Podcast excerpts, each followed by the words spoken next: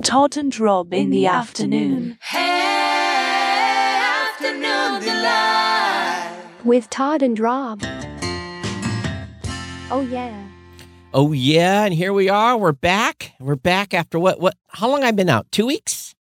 Oh yeah, it's been at least two, two or three weeks. And It's cut- been quite a quite a vacation from the new media show. Yes, it has. it's been a it's been a nice break. As a matter of fact, I came in here to turn the, turn the studio on about an hour ago. I was like, "Please, baby, I'll Yeah. fire up." You know, you know. up, right? Yeah.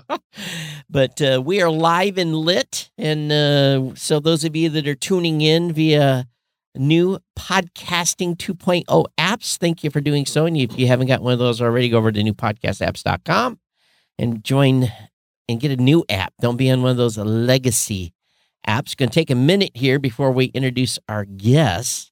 Why don't you introduce Chris, and then we'll we'll talk about our boost, Rob, All that came in, and we'll we'll get Chris dialed into what well, he's going right. like boost. What the heck is a boost? Well, we are lucky to have uh, Mr. Chris Krimitsos on the line with us today to talk about uh, Podfest that's coming up in the end of January down in uh, Orlando. So we're excited to get back to an in-person event again. And Chris is, uh, has been graciously enough to to join us over a holiday week to uh, come on the show and talk about it. You know, I know that we're, I think we're one of the few shows that are doing a live episode during this week because I, I haven't seen too many others that are doing anything. So so it's great to have you here, Chris. Thanks for Yeah, taking thanks time out. to fit me in at the end of the year here. Pretty awesome, right before we're about to, you know, finish out 2022. Right. Absolutely. So we're going to get into the whole gambit of what's going on at Podfest, but I want to do thank Bob. Bob says Merry Christmas, Todd. Bob from Dover, New Hampshire. He sent us a thousand sats. We got a Merry Christmas, Happy Year, New Year from uh, from Brian. He sent us a hundred sats, and we got uh, from uh, Sean says Rob with a MacBook. The dawn of a new era, 2,500 sats. but we've had a, a number of uh, stuff that's come in. Uh, some live sats have come in. Uh, we have a total of uh, uh, 24 users now contributing to the new media show. They made a total of 868 payments or 580,000 satoshis. Uh, thus far, we've the, the and Fountain continues to lead the pack on top income streams with 123,000 satoshis. Castamatic at 68,000, Podverse at 40,000, and CurioCaster at 28,000. So, uh, and we've we've basically, Rob, uh, been getting as well. Folks have been uh, streaming sats to us live, and uh, some folks at five sats a minute, some at 20. We've had a couple of people at 100 sats a minute. So, all of you that are streaming live on a new podcasting app, streaming Satoshis to us, we do appreciate it. And, uh, but anyway, that's our boost uh, update. And, uh, but anyway, thanks for everyone that, uh, and if you do boost today live, you'll be able to hear the live boost signal come in it'll sound just like that. So if you uh, start boosting the show, we'll hear the hear the notification. But anyway, live and lit. Have you heard about this new pod? See it right there. Two hundred There sats go. come in from Podverse. That's So awesome. have you have you heard about this new uh, new stuff going on with podcasting 2.0, Chris? Oh, I've, I've talked to the Fountain uh, when he first started, um, and I know uh, I, I think it's amazing, and, and it's definitely something we need more of. And uh, Adam sent us uh, a finally lit. He sent us fifty thousand sats in that boost. Now that's an attention getter. So, you know, it is good to be lit with the show, and, and and Dave Jones put in a lot of work to make it available so that now that I can ping a URL and let that know things are live and it's working well. But uh, matter of fact, I got a demo today from my dev team uh, at Blubrry. We're just about ready. Matter of fact, we're demo- demoing the uh, uh, value for value screen that we're going to have in our dashboard and was l- reviewing the RSS feed. There we go again. This is what we need. Um, the uh, and excited. We're going to be ready to roll this thing uh, probably first of the year. And uh, it's it's one of those situations where you know we don't have to re- revamp it, but we gotta we gotta build it so that we can get other folks involved and get the podcasters dialed in. So the education piece is uh, is the next part of this, and uh, we're excited about it. But we're here to talk about Podfest. So, Chris, you know, I was just actually looking at airline tickets this morning. Not bad. Prices are down a little bit on airline tickets especially after the holidays now, right? no, no, they've been pretty cheap around that time of year for quite some time. So um, have they? That's good. Yeah, prices are really good from what we've seen. Uh, excited about that time of year. Hopefully, it'll be warmer than the rest of the country. I don't know if you guys know, but last week I think Florida joined the rest of the country, which is unusual for us. But um, great time of year, you know, January 26th to the 29th, and we're just excited to host our independent podcasting community. This is our ninth in person show. Minus 24 is what it was here last week. Wow. That's cold. yeah, that was the wind chill. I think it was actually in Michigan, right? In Michigan, it, it was in Michigan. It was minus 24. Would that's the coldest I saw it on the, and I just only checked it once or twice, but it was, you know, like really like minus nine was about the coldest it got. And yeah. uh, I departed vacation early to make sure I could get home. I actually mm-hmm. came home a few days early, but uh, other than that, um, yeah, prices. In matter of fact, I went to price tickets. I'm getting ready to go to Vegas next week for CES. Hotel, uh, car rentals are 50% what they were a year ago, which hmm. wow. is bizarre. Um, I don't know if that's a sign that CES isn't going to be well attended. I don't know. We'll find out. But how's it looking on your side from ticket sales and all that stuff, Chris? Is it going good? We're look, yeah, we're looking good, but we also did a couple of things differently this year. So after our last year's event, we went to I think 20 different cities and uh, started little meetups, which made all the difference. So we were able to reconnect people to the brand by going to them mm-hmm. and then bringing them to Podfest. So we're looking good, about 1,500 strong, uh, if not more, uh, at Podfest. But we did a lot of work to do that. In other words, we changed up how we promoted to make sure that we found beginners and newbies and you mm-hmm. know the us is a mature market at this point so you got to look for these individuals. And we also created our podfest pro track to help the uh, podcasters have been doing it for a while that have different needs. So we're really tiered our offering to help each independent category. So we're very intentional this year out. Yeah you really have to stay really intentional on trying to reach new people to the medium because there, there, there is a constant churn in the medium and there's new people coming in and they just may not know about podfest. It's just you know getting in front of people and let, letting them know. I know whenever i go to events i'm i'm saying well do you know about podfest podcast movement all, all these kinds of events that are going on? And most people i talk to don't know, know about it especially if they're they're new podcasters or they're new to the medium. They, they just don't know. So and I great. think I think you know last year for us was pretty challenging for events. Yeah. And very yeah. And yep. you know we really you know it when it comes down to it, it ha- it's it's one of those situations where I gotta you have to weigh, and uh, we're gonna try a couple of things this year. We're gonna see what happens. Uh, uh, I'm really not at liberty to say what we're doing because if I release my the model that I'm doing, then it may be copied. But we're going to try something in February, and I guess I'll just come back and say if it was successful or not.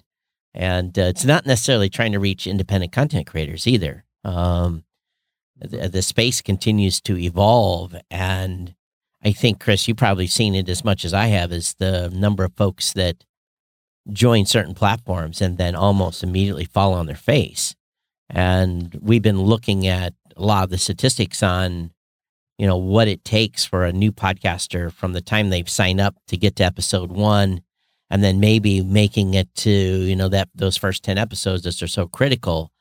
And to be honest with you, we lose probably 65 to 70% of all new creators in that first that first 10 mm-hmm. episodes mm-hmm. because and it doesn't matter if they're on anchor Blubrry, libsyn doesn't matter where they're at the failure rate of those brand new shows are extraordinarily high so you know the goal I mean, we we set it a goal last year to help podcasters get to episode one and boy i tell you it's sometimes it's challenging to get them to that first episode seems like we can get them to episode one todd do you think that's a that's an issue of expectations versus reality. Um, to some degree, and I've kind of had, had that impression too that maybe that's what's kind of adjusted over the last couple of years. Because early podcasters were much more, you know, I'm going to start, I'm going to, you know, do all the hard work, I'm going to grunt it out, and and I'm going to make this work. Where maybe there's less tolerance for that now. I I don't know what your thoughts the, are. The the word we keep hearing from content creators is there's this expectation now. Right that they have to go out and create this miraculous show out of the gate. Yeah. there's this. There's been so much. Oh, you got to have a editor. You got to have all these mm-hmm. things. There's the, the professionalization, and, and people and people are upselling all this. Oh, you have to have this to launch, and I really think it's putting a damper on independent content creators creating content because do they have budget to do that to begin with? Um, and also, you know, the idea of just going out and buying an ATR 2100. Now you got to, you know, they're being sold. A lot of these content creators, I talk to them, and I'm trying to talk to the ones that aren't making it. They're saying, "Oh, I was to- I, I, I was supposed to buy a RODECaster and I was supposed to buy this," and I'm like, "No, you just need a microphone, right? Just a basic a basic microphone, microphone to get started." And so, I think you know, Chris, I hope as you guys are talking to these these new content creators that have made the commitment to come to Podfest, let's get just get let's get to let's get to twenty episodes. Not let's not worry about money. Let's right. let's just get it. Let's get twenty in the can, and you know, then we'll start worrying about the other stuff. Yeah, and I think well, that's yeah, we, we that's the other thing way. too is is the expectation of monetization right out of the gate too. Go ahead, Chris so we have an expo hall for beginners at this point so they could get what they need and we're trying to keep the active creators in a creator hall.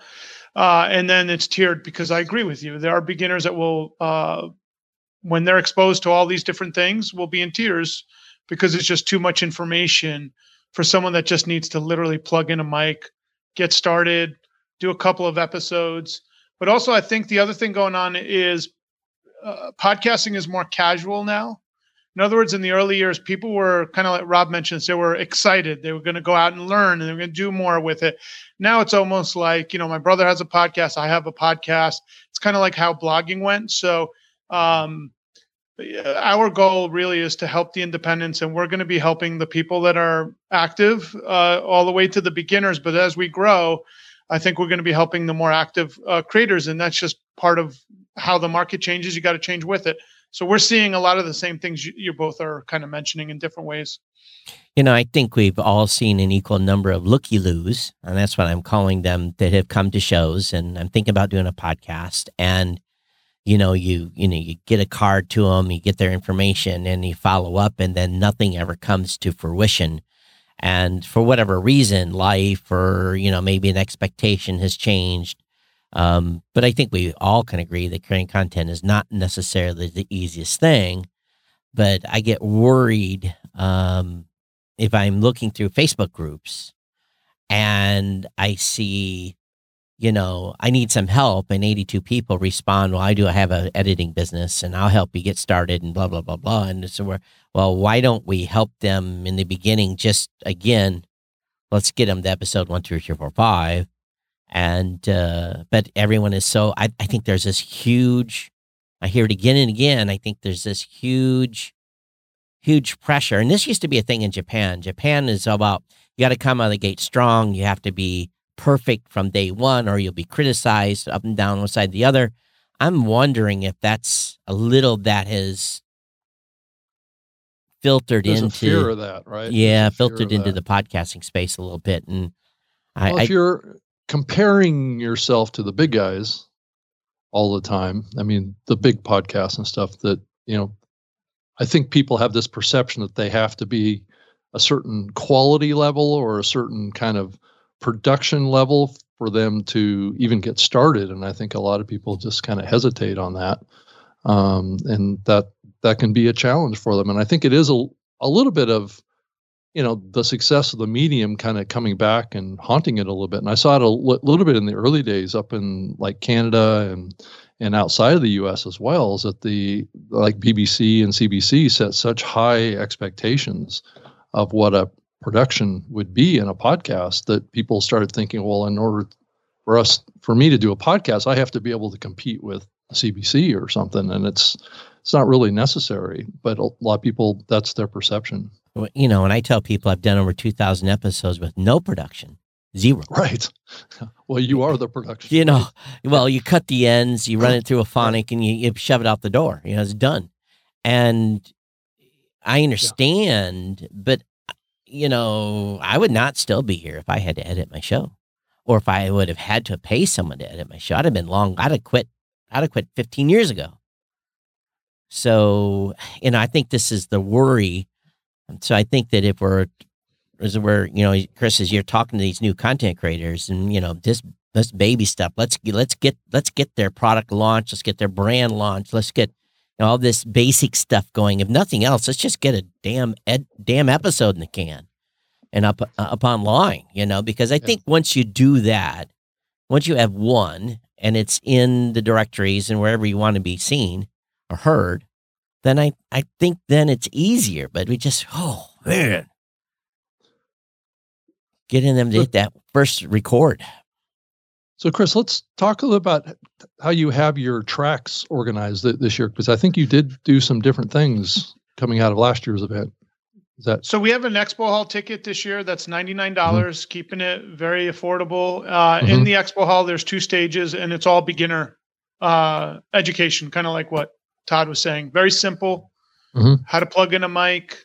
What is a feed? I mean, very very simple what does your brand should you know what should your little square look like uh, you know people don't think about those things do a little market research and then get started um, and then we have a creator hall and that's really for uh, the active creator so you're an active podcaster now you want to grow what you have great uh, you go into the different tech tracks uh, creator track uh, we're working with the podcast editor community. Steve Stewart, Mark Deal have been really kind. They're setting up Ask an Editor uh, booth, so anyone that needs help in the hallway could ask an editor at any time they want, free of charge, so we could get people the help that they need.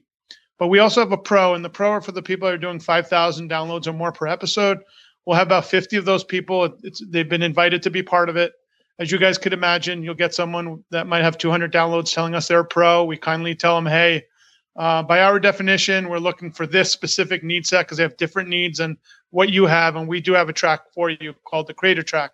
So we're we're, we're doing our best to to give people what they need, but then combine them together so they could help each other. Yeah, I think that's a good approach. Mm-hmm. And and you know, and uh, it's true though. You know, I haven't seen it. We haven't went back up the railroad track yet, where we're having in the. what I mean by this, we have these cycles where we see people that are producers, successful podcast editors, production companies, blah, blah, blah. And they really aren't. They're failed podcasters. So I think we haven't, I don't think we're seeing, a, at least I'm not seeing a lot of it right now where, but having you had vetted 50 folks that have built an audience, um, I think that that's that's a great way to go. They're they're proven. They and you know a lot of people say only five thousand people. Well, that's that's a great number for an indie podcaster to strive for. Is is five thousand downloads? If we can get them to five thousand, then we can oh, get yeah. them to we can get them to five hundred thousand. You know, get them to five thousand is that's that's a that's a big leap. Yeah.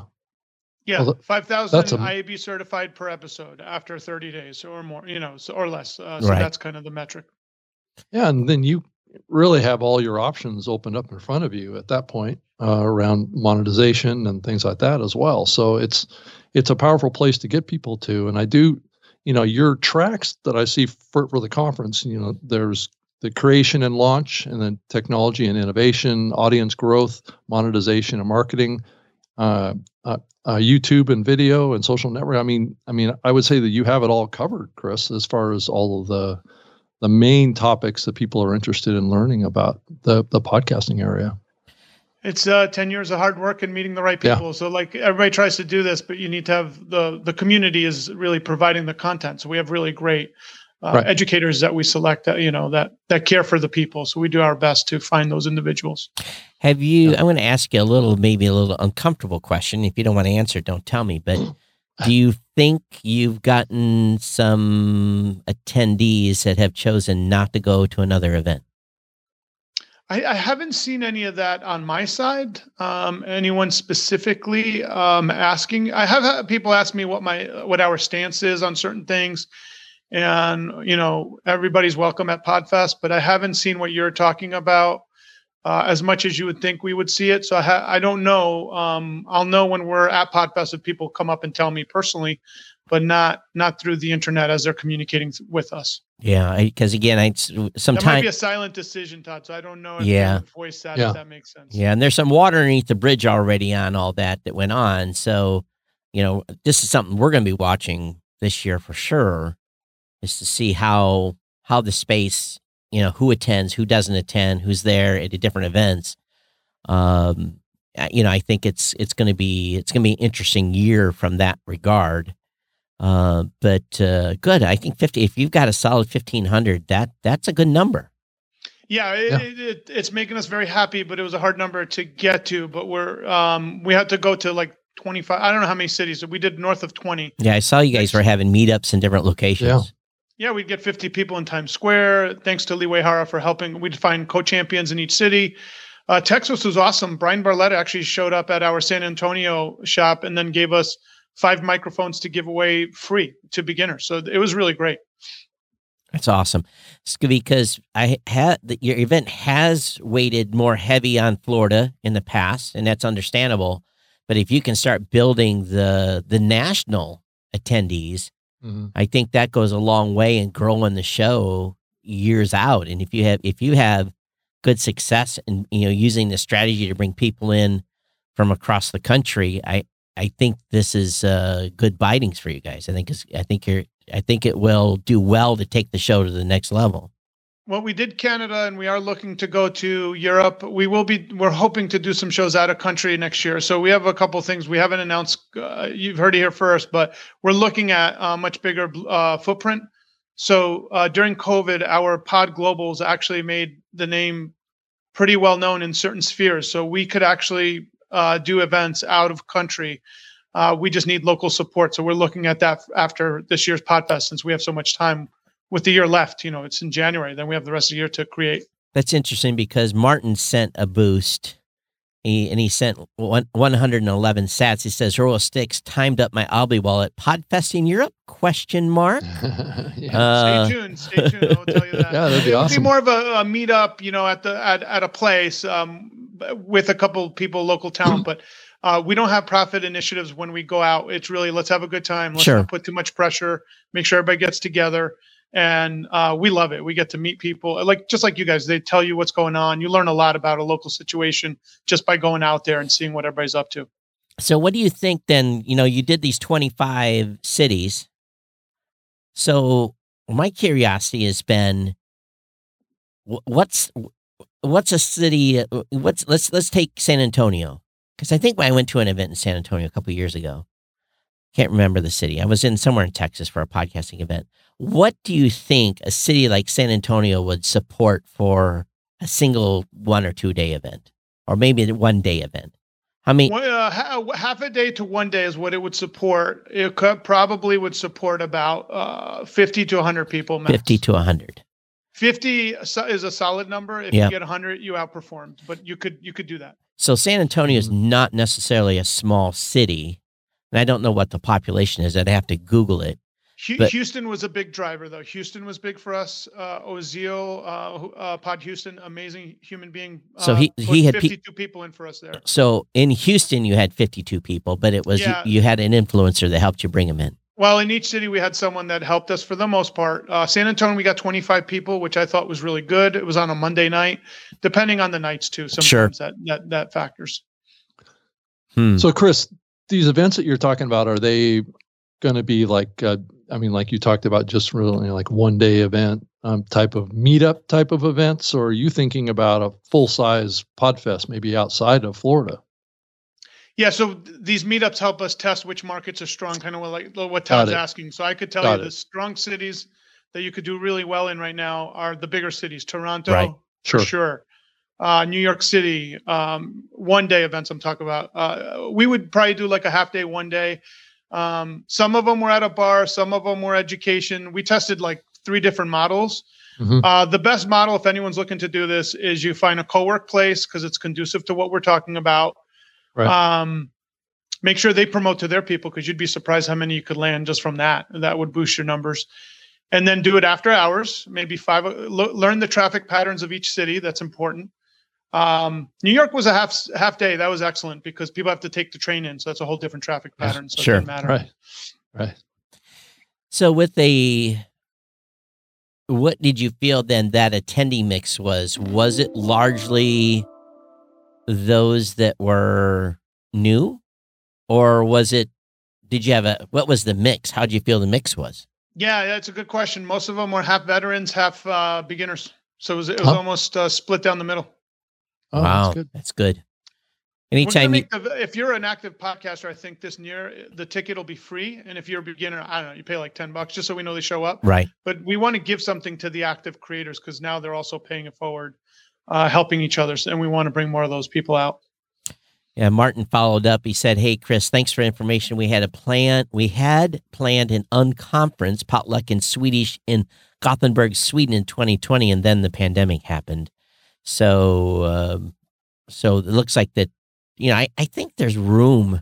You know, look at this event that's going to happen in London. Uh, you know, that's going to be a, a big event. But as Rob said last year, it was not a lot of it was a lot of commercial, right, Rob? It was a lot of commercial folks. So it wasn't necessarily yeah. attracting the type of people that that Chris is looking to reach. Well, I think Europe just in general has catered to, you know, kind of the professional class. Um, out of the gate more because of the the concept that I was talking about earlier about the expectations like the BBC sets and things like that, and how people think that they have to compete with those folks. Um, so I think that the independent community is still developing in Canada as well as outside of the US. So I still think that there's a big opportunity to grow the independent side of podcasting yeah. outside of the US. Um, and I think that's that would be the focus that I would shoot towards is trying to get more people thinking about that. Um, so so yeah, it'd be great to see Podfest kind of expand their wings, you know, a little bit more broadly and attract independents outside of the U.S. Yeah. That would be fantastic. Jodi Krangle said, "Yay, Toronto! That was a great meetup. Though we need yep. to meet somewhere other than at Tim Hortons." they, they, had they had listen, Jody and Lee Wehara. They had a really great coffee shop. But what happened was we were planning on six to ten people 44 people registered on two weeks notice. So um, they literally took over tim hortons one one table at a time. Wow. they colonized the whole tim hortons. Made for great pictures though yeah great it, job jodi. Anita sanya says yes i want to make it in bali. Chris i shared the idea with jodi last week. So uh, uh, anita's working real hard to get uh, a podcast conference going in bali in potentially August of next year. So uh, international, you know, it's when I Chris, I don't know if you heard, I went to Riyadh, Saudi Arabia, and was met with creators, and uh, there was literally three thousand creators, brand new creators from the kingdom that attended. That was just in the Riyadh area alone, and it, it's if you listen to the episode on this show where we talked about that trip and you'll ha- have all the details it, it felt like 10 years ago. It really did. It felt like podcasting when it was you know there was all this huge new creator excitement um, and of course their country's unique too because they've been suppressed and not being able to say anything for so long and since they've made changes in the kingdom over the last three years that podcasting is just going to I almost wish I could speak uh, uh, speak the language because it, it I'm no I just know there's going to be some amazing stories come out of that out of that region. But yeah, the MENA the MENA region is hot. I mean, that's an area where we see explosive growth, and we've talked to some leaders out of Dubai, um, out of the kingdom. That's an area that I, I, agree with you. That's one of the hottest areas in, yeah, in the world right now. It's Indonesia too. We're yep. seeing you know different parts. Uh, you hear it too from the leaders. Brazil's got some stuff going but it's going to be a little slower i think but they have some great leaders down there. Yeah. Well let's let's talk a little bit about the venue that you are holding this event at. It's what's the uh, renaissance orlando at seaworld. So it's interesting. Um, why did you pick that that hotel besides getting a good uh, deal there right yeah, I, I, don't know about good deals anymore in Florida, but I would say okay. it was uh, it was the deal that we found that we that fit our standards. For those of you that don't know, Florida has like doubled in everything uh, since uh-huh. COVID. So it's been very actually. If we were incentivized to leave the state and do something somewhere else, um, you know, next couple years might be a good time to look at different oh. cities. It's it's getting up there with Vegas, and all the event planners tell us as much. Oh, but yeah. it's a great hotel. It's one of a kind, uh, amazing hotel. Well, where where would you go? Any any cities in mind? I mean, you know, you look at Atlanta, Phoenix. There's some great cities. Um, uh, they're all, all over. We, you know, we put bids out, see what comes back. Yeah, Atlanta would be good. Phoenix, yeah. Phoenix. There's nothing that's ever been done in Phoenix, to my knowledge. Phoenix is a big city. Um, she the She. Oh podcast. yeah, the She podcast. She yeah. podcast did one in Scottsdale. That yeah. was that was a really great venue. So there there's some great cities, but right now, um, Florida is so red hot for business because when when yep. DeSantis kept the state open, everybody people don't realize, but business can't schedule around are we closed, not closed. So just all this out of state business flooded into right, Orlando right. at a level none of us have ever seen before. And that's why housing prices are going through the roof because 10,000 people, uh, 10,000, I think the number still stands around 10,000 people a month are moving to Florida. Uh, someone told me the other day that's in real estate it's a thousand a day, but thousand a day. I, well, I thousand a day or eight hundred a day, something like that. Yeah, because I knew it was like before I heard ten thousand a week, but so that that that rhymes with your number, a thousand a day. Yeah, a thousand a day, something like eight seventy one. Maybe it's down to to a thousand a day that's, come into the state every day, still to this day, right now. That's insane. man, my daughter lives down in Tampa, and, and luckily she owns her house. She says, but this, she's like, Dad, property, you know, property values are going up because there's just a so lack of inventory uh, because of the hurricane. So that's sure. a whole different. yeah. So there, you know, it is what it is. But we're blessed to be in such a great state. We, mm-hmm. we love it. The weather's amazing. Um, but for for the, I'll give you guys an example. Let's say, you know, I don't know, you pay whatever the numbers I pay for food and beverage. It's literally doubled on top of inflation. So it's just become very costly. Wow. wow. We're still able to do it. And knock on wood, we're very grateful for our community supporting us and, and the exhibitors and vendors, but it's not an easy proposition, you know.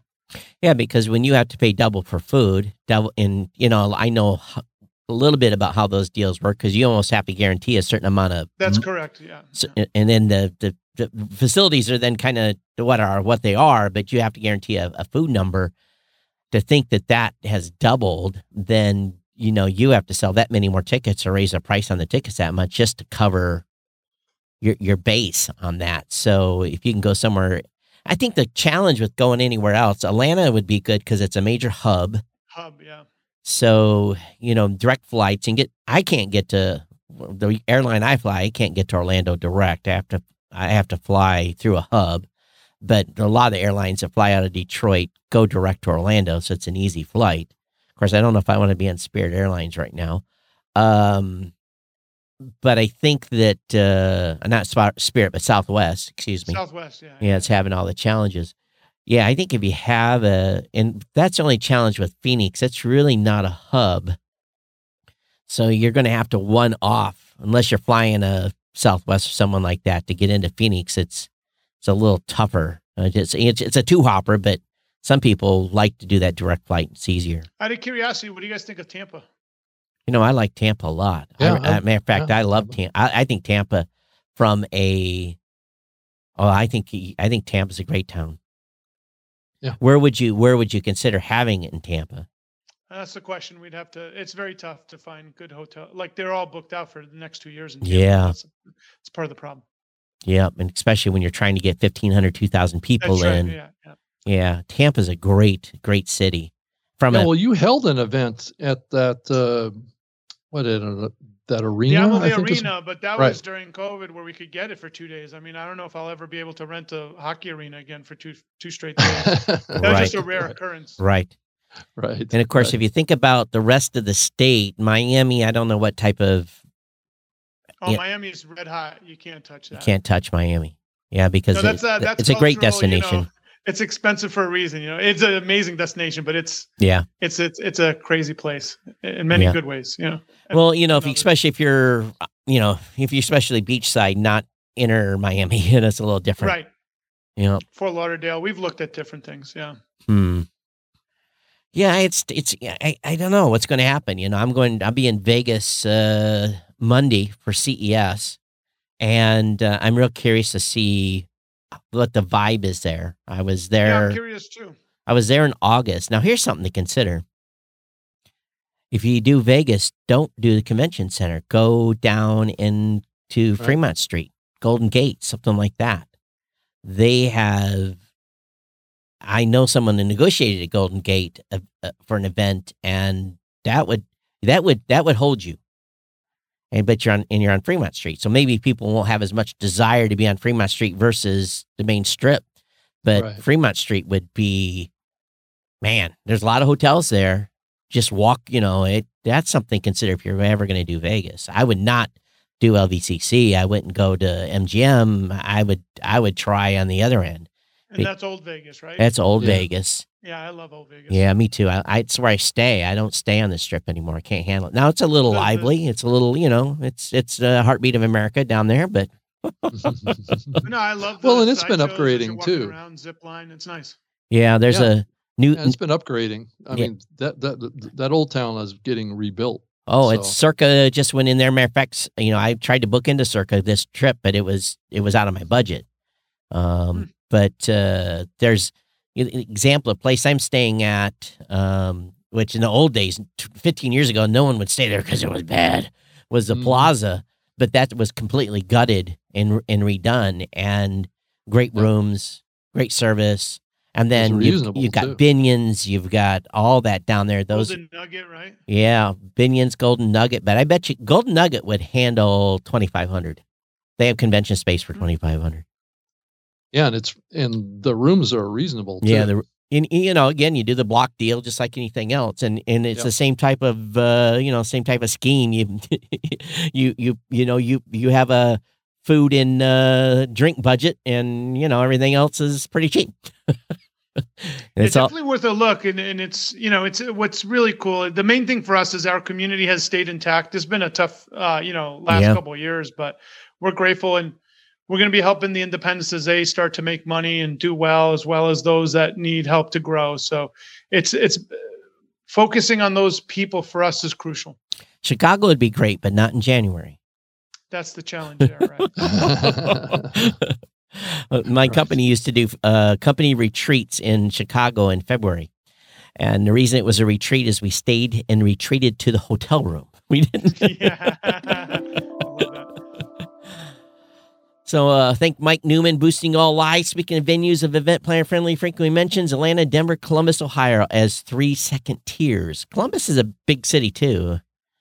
But Denver's a good one too. Yeah, but the problem with Columbus is again, it's not. It's it's a it's a hub, and not a hub. Denver and Atlanta are hubs. So What do you guys think about Charlotte? you know, um, I went through Charlotte. I've never stayed in Charlotte, but I, I- I hear it's a beautiful city. Yeah, I don't think I've ever been specifically to Charlotte, but I think Charlotte in the springtime would be better, not in Yeah. Yeah, a January. little later, right? Yeah. Right. But uh, thanks for the one, two, three, four, five boost, Mike and Martin. Thanks for your other boost. So all, see, everyone's listening and live boosting. See how this works? It's better than better than email. Um, Jodi says Charlotte is beautiful. Um, she says Jodi says, yeah, I need someplace to flee the snow in January. Uh, so anyway, so everyone's people on Facebook and everybody are, are tuning in here.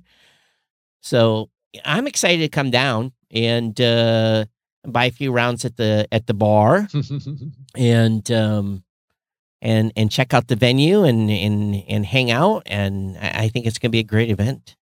I, Yeah, is there anything that you're doing that's kind of kind of special or different this year? I'm trying to look through your your agenda, which is on the website right now. If you go to podfestexpo.com, you, you can kind of see how the event's coming together, and it looks looks terrific. Chris. Yeah, well, you know what it is. Uh, what Todd just said. This this hotel has a huge atrium. So what's cool is that's going to serve as the connection point of everybody. Okay. And there's a cool mist bar right there. It's like a pirate ship, or it's designed to be like that. So it'll be a cool place for everybody to connect. We'll have our influencer meet and greet. Uh, we're going to be encouraging people to do promotional trades to help each other grow their show. If and if they like the other individual and they have a you know common interest. So there's a lot of things that we're going to be helping develop, uh, you know, collaborations with one another. Mm-hmm. We, we're ending Sunday night, Sunday morning. Sorry, Sunday morning will be our gratitude brunch. So we're ending it for those that want the brunch and the gratitude ceremony. But the main days will be uh, Thursday. We start off Expo Hall opens, but Friday, Saturday, the two main days of the show. Okay. Yeah. Mm, we're going to be doing this show live on the 26th from 3 to 4.30 4 o'clock time frame do we um, do we know who we're having have you picked our i haven't booked our our, our guests yet but that's oh. that's something i started thinking about today actually. Well that's that's good because uh, the clock is ticking rob. We're less than 30 it days is. away. It is. I have a, I have a feeling you, you won't have a problem getting anyone on the show. Let's put it that way. People yeah. are always excited to be on your show. That's great. Yeah i'm not it's just picking who who that w- would be an appropriate pick for the show at the at the conference. I'm certainly open to your ideas, Chris. so, so one thing I was going to ask you, Chris, is how much pressure have you got um, from, or how much? Mm, what's the better word? How much? How how how much of the? So we see who's basically spending a lot of money in the space right now, sponsoring events um, how what has your outreach been, or how is those folks? Are they putting your hand, their hand into your pocket? Or are they reaching out to you? Uh, what's what's some of those big boys? Are they? Have you had conversations with some of those companies, and and how's that worked out? Honestly, I think for us, um, a lot of niche sponsors that want to reach an audience will come to us. The bigger guys might want to uh, promote where they show up with their teams to network with the other bigger guys. Yeah. Uh, so, you know, for us, we've just been very fortunate that we have a lot of niche, small, great sponsors that want to cover us and grateful to Cloud Mikes, Rodger Cloud, and, and, the, and the group there. Been phenomenal to us as well as you know Podbean. Uh, you guys have always helped us, uh, Todd, uh, all these years. So Libsyn. So a lot of that's really our core um, that has always supported us. Buzzsprout, all the different hosting companies. But right. as far as what you're talking about, we have talked to them. They will always say, "Hey, we're interested," and then they just never pull the trigger last minute. Um, so I don't know if it's um, trying to get things together uh, and then it just we fall through the cracks which it is what it is you know part of business. Yeah and i'm also feeling that sometimes we've seen some well let's just put this away event sponsors have some very weird sessions. And sometimes those sessions have minimal value for content creators. It's almost like all right, we've spent this type of money. We're going to bring in, you know, such and such person. And then the content creators really get almost nothing from it. it you know, people walk right. out just shaking their head going, why, why, why were they speaking? And well, it's also Todd. It's this pay for play model that's kind of. I, I wasn't going to say it, Rob, but okay. taken over. you know, a lot of events. Um, well, I, I can certify to the two of you, 95% of all our speakers have not paid to speak. They are from the community. And that's a very high bar because it's just hard to do, but we right. figured out how to keep it pure.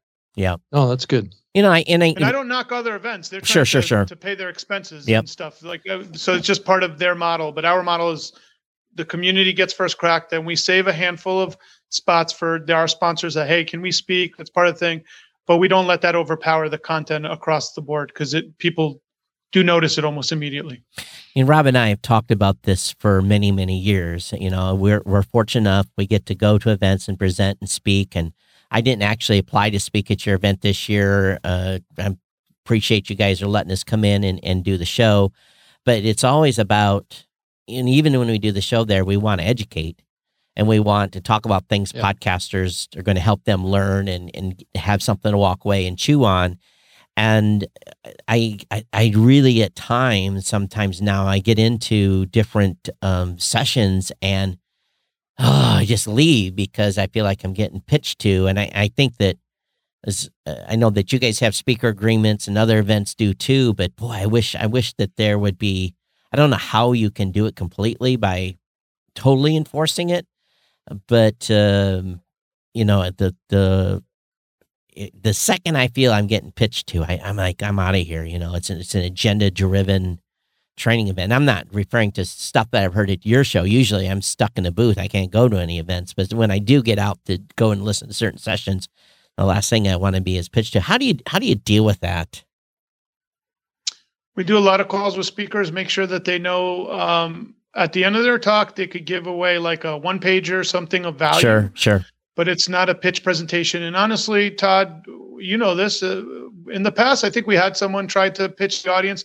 It didn't go over well for them, and I think the community learns as a whole. Like that's not what the, that's not the culture of right. Podfest. So let's not try that here. Well, people so are going to the culture reinforces it as well. Yeah, people are going to yeah. people are going to slide through. We understand that's going to happen, but I think that other events, maybe even you, are like, okay, you're on a list now, and you know, good luck applying next year to come back and speak because we're not going to deal with this monkey business. But uh, I and I think speakers, if they just understand it, you're there to teach people and right. give them value. And then that, if they're giving, just like this show, if we give value, value is going to come back to us um, from the from the listening audience, and um, I just don't know. Sometimes people just get in that mode though, where they just gotta.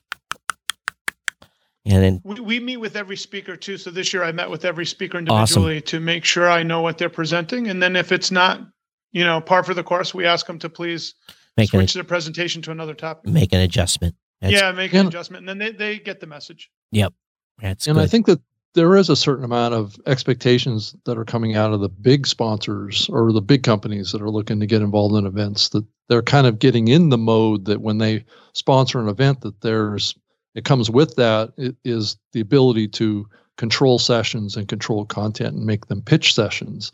And i think that that that is one of the tensions. And i saw that a little bit with the event in london uh, is that you know like a youtube would come in and they would sponsor the event they would actually own like three three meeting rooms. And all day long it would be all you talking about youtube and talking about youtube creators and all this stuff. So it was very and i can feel that tension happening in the medium more and more. And that that does fly in the face of what we're talking about here of having educational sessions that don't have an agenda behind them. Right. And those sponsors coming in feeling like they can control that message because they've paid for sponsorship for that. So well, I, I I also know Rob. There's events that are coming up where there are going to be companies that'll have rooms that are again running running co events at the same time that the main event's going on.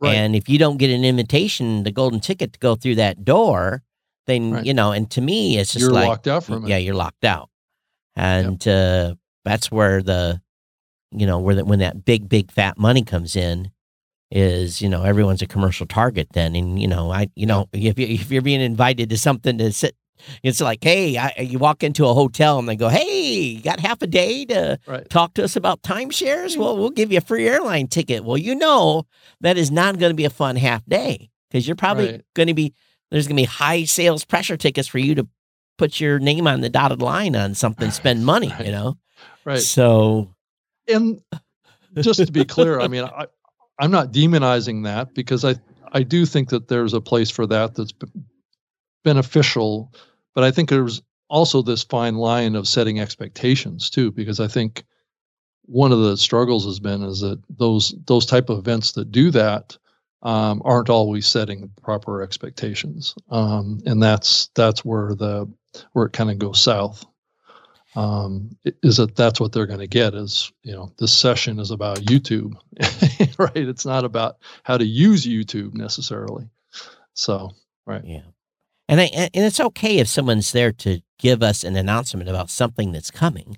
Right exactly. you know yeah chris you want to be on the leading edge of that. If youtube is saying they're launching something with podcasting right. you want them to announce it at your show Sure. You know, and you're probably going to give them a little stage time. But yeah, the, and then everybody thinks that they're going to do that, and then everybody goes to their session and they don't say anything. Right. So, right. You know, so you know that type That's of stuff. That, that, no, didn't happen at all. and a big nothing burger, I think, was the right. word I heard all for a few hours that afternoon. Um, but but I I think that. Uh, if you know obviously you're going to control your venue and you're going to control the the sessions and i know that's the hardest thing too as a as a as a host organizer i i remember talking to who the hell was it, it was dave jackson years ago when he was hired to do the content track for oh, it was before it was when that other event that was going on in Vegas. New Media Expo. Yeah, Media Expo, and I think right. it was it Dave. Mm-hmm. Was it Dave? It was one, one or two. Maybe it was Dave or, it was Cliff Ravenscraft. One of the two. Yeah, exactly. One of those two. one of those two. And and and he asked me. He says, "You have any advice?" I said, "Everyone has agendas to be a speaker, including me. The key is make sure that you pick speakers you can trust and that are going to be producing content and putting a message out that you want your audience to hear." And I'm sure that I'm sure you have struggles going through all the applications for people that want to speak, Yeah. don't you? How many do you leave on the cutting floor? Oh, there's Especially if they're We- new. we- there's a lot. There's a lot. We, we, you know, we try our best and we give them feedback, and then we have miniature talks that they could do to help. But you're right. People like yourself always pull a good crowd. People are always happy after they go to your and Rob, you too. When you're on a panel, you put something together. You got to find the people that understand that they're there to inform the audience and give them something Right. of value. And once you get those people, you want to try and use them as much as you can as well as new people but those are your veterans are your buffer they're your what i call guarantee that they're going to deliver and then you could take chances on outside people as well and and you know and it's it's the same I, I didn't apply to speak at the event coming up in vegas either because it's it was one of those situations where oh him again he's speaking again and i'm trying to like Yeah.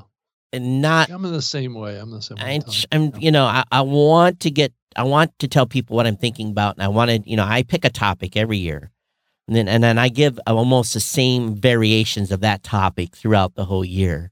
And I, I haven't picked a topic to speak on anything this year because it's it's one of those situations where, um, want to give other people the opportunity. Obviously, there's lots of new, great, upcoming people have great, fresh ideas, and we want to get them to be heard as well. Right. Um, obviously, you know, I'm this, you know, build your brand is, you know, the thing that I've talked about for years. I'm hoping other people will talk about building your brand. I don't have to go and spread that gospel uh, as much as it used to be. But I think at the same time, Chris, I understand what you're saying there that you're going to have to have some key holders to to help, you know, draw that extra. Oh, such and such is speaking here. I want to go listen. You know, you- that helps sell tickets too on Mhm. someone wanting to be at the event because someone's going to be there and they want to hear them.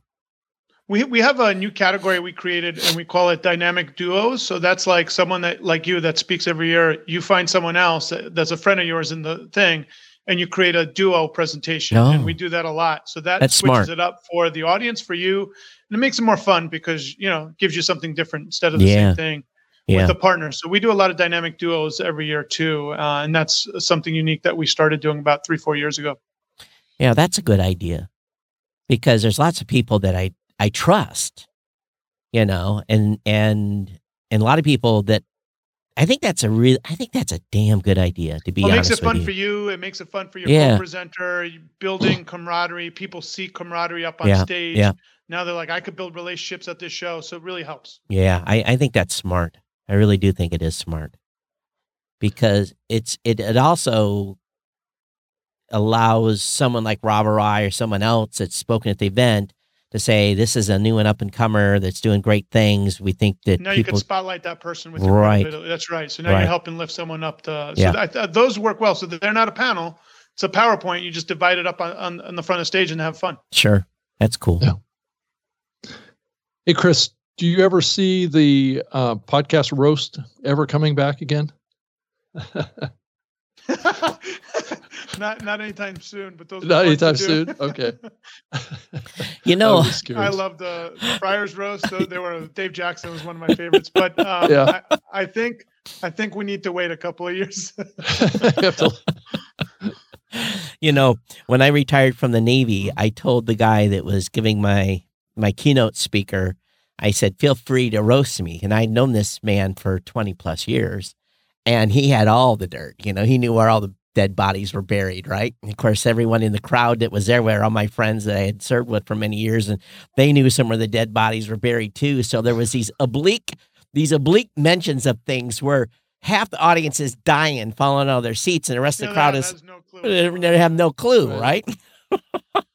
and it's hard to find somebody that is perfect for that, right? That has that balance of sense of humor and but yet doesn't take we themselves asked a couple too people, too they were seriously. Like, I, I can't right. do it. I can't. You know, they were too sensitive to it. So then we're like, ah, oh, let's just. That's why we paused it. We're like, you know what? We don't want to hurt anyone's feelings. Oh. Dave Jackson was just happened to be a perfect uh, person. Oh, he was. He was perfect for it. I yeah. think. I think the roasting, those types of deals, where if it's not too severe. right. Yeah, I, I think, think we went a little severe on the second one. So then we just said, let's pause it a little bit. I, I think it can be. It was fun. It was fun. But you know what? It also shows is individuals' humanity. Right. You know, and you have to 100%. be you have to be a little bit humble. Eat a little right. crow. it you know shows you that you're you know you you put your pants on the same way as everyone else. I you know I think that's the you know, for me, it was the key takeaway. And, and, and I, I, loved getting roasted at my own retirement home. It was fantastic, you know. So, yeah, because I think it was honor, what, but it's the right person. That's right so I think it was Dave Jackson and um, and uh, who, who, was it? Um, John Lee Dumas was the John Lee Dumas was the other one, right? right. I think I think he was really good too. It was a good pick. He was uh, really it was really good. Yeah. But you know, um, yeah. some people got roasted that weren't even in the room. So you just gotta we gotta watch the jokes. That's all. Well, a lot of the the other roasters got roasted too. Oh, right? Oh, for sure. We all knew right. it was coming. That was above board. But you know, we just gotta it was really good, I have to say. Uh, one of my yeah. favorite things we ever did. But um, but we do have the the Howl at the Moon party uh, after party on Friday night. That will be invite only. Joe Rubin, Mike Winston of Mopod and Cloud Mike have made that happen. So we're really uh, happy about that. But that should fill up very quickly. and I'm trying to figure out the people that don't get the wristband, so to speak, can still attend and be part of it. Just they they don't get the drinks. Um, but we'll have buses taking people rotating back and forth uh, from our venue to Howl at the Moon, which is a dueling piano bar. It's just a lot of fun. Uh, our friend Mark Asquith's coming from the UK. Excited to see him. I haven't seen him in like three, four years. Wow. So a lot of uh, people that a lot of us haven't seen have chosen this event. Timing is right for them to be out there. So I think it's going to be a reunion of sorts for some people that we love dearly, but we haven't seen in person. So yeah. your family of Podfest alumni, Glenn, did he, you know, big move this year in getting acquired yeah, with the Horse Network? Glenn the Geek, yeah. Yeah. So is is he going to come and tell his story about that, or what? He'll be sharing uh, some of that in the pro track. Um, so one of the things that, uh, and I'll, I'll ask him how much he is comfortable with, maybe even on the main stage, to share what what because he is a big part of our community. But that's huge. I mean, he got acquired by a publisher, and um, the, the interesting thing about the pro track is we do not film it uh, a lot mm. of it's mm. private proprietary information stuff that you know maybe you might understand but those people sure. don't want it out public um, but that's something that i'm excited and whenever glenn's willing to share i would love for him to tell us because i think it's one of those stories that you know who would have thought that a podcast network purely on horses right that did a live show and a podcast every day five days a week and the work that he put in in all those years and it's really he study it's a good he, he was he right? was he was as indie as indie could be yeah he right. never stopped being indie he was sure. indie from day one but he was very savvy in the deals he did and the marketing that he did um, yes he built a big commercial network but you never thought of glenn and his team as being someone that would end up on spotify and there's many roads to success in podcasting. And I think Glenn's story is probably one that um, I hope he's able to share. And and maybe he's already put a podcast out about it. I don't know. No, he's helped. He's helped hundreds of. I mean, I can't. I mean, th- probably right. thousands, but hundreds that I know in Podfest alone will reach out to him, and he's inspired people that didn't even know they had a network under their nose. Even. That's right. And Rob, there's a name that's not on a certain list. That should go on a certain list that we reviewed recently. Yes, I know. I, I've, yeah. Lou, is that who you're thinking of? N- no, I'm thinking of the the Hall of Fame. But Glenn. No, I know, I know what you're talking about. Yeah, I yeah. think Glenn would make. uh Oh yeah. And I, and I don't think his name's on that list. So we're mm. gonna have to make sure his name gets. But there is Chris, and this is we we've said this many times well, on the show. Lou too, and Lou, Lou as well. Oh, Mongello yeah. should have been on that list. That's too. right. He'll be at Podfest. You'll see him. Um, uh, he's. I, you know how many stories I've seen big creators. Uh, um, they don't know who Lou is, but this is what they'll say. I was in a I was in a conference in 1913, and I saw a guy that was a lawyer do a, a Disney podcast, and I'm like, I know right away who it is. Obviously, Right. it's like it's Lou, but he's probably inspired. He's like a Glenn, like these guys that you don't really people don't think about first top of mind, but they've helped just as many people. Yeah. So, Yeah, i- they have. and we've said this on the last show. If someone that's listening to this show knows a name, and what happens with so full dis, uh, disclosure here, the podcast Hall of Fame list, um, p- how people get on lists is you ask people like me and Rob, and we put them on the list. You know, if you ask it's us, really that simple. it's that simple. It's There's no we'll put them on the list because we want these people that are deserving to be on there. And if I don't think the person's deserving, I'll email you back and say, oh, okay, I've got reservations right. But I've never had to do that. Um, and anyone that's emailed me and said, hey, I think this person should be on the list. And matter of fact, there was two people that were recommended to me this year that we added to the list that hadn't been on before Yeah. that someone else had said, Yeah, I think I added like four names this year too. yeah. So, So, so, Yeah. Chris, if you know what you should do is if you're thinking about Lou and Glenn and these types of people and others that we haven't thought of, and it's sad because there's so many great people in the podcasting space that's done so many great things. Mhm. Um, you know, Glenn is well deserving, and so is Lou, and you know, but a lot of people don't know them because they don't run in that same circle. Well, but Right. but we can advocate for them as well. So I, I think that uh, um, yeah, as you're thinking yeah. about your community, we should we should make sure that they get to the get get on the list. There's another one too. Rob Cesternino uh, is another one, and um, Jordan Harbinger is Right. another one. Right. Right.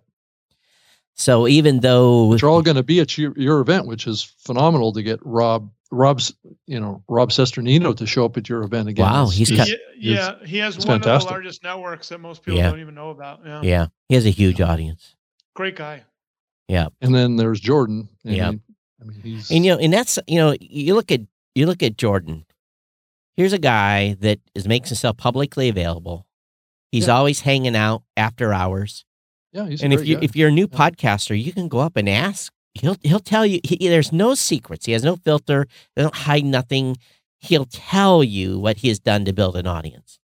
Right. And um, there's there's not a lot of content creators that are willing to share everything. You know, and when you find people like that that are willing to share across the board, uh, Rob is another one that you know the community should really tap into as Yeah. much as possible. I mean, it's great that he's presenting. So yeah.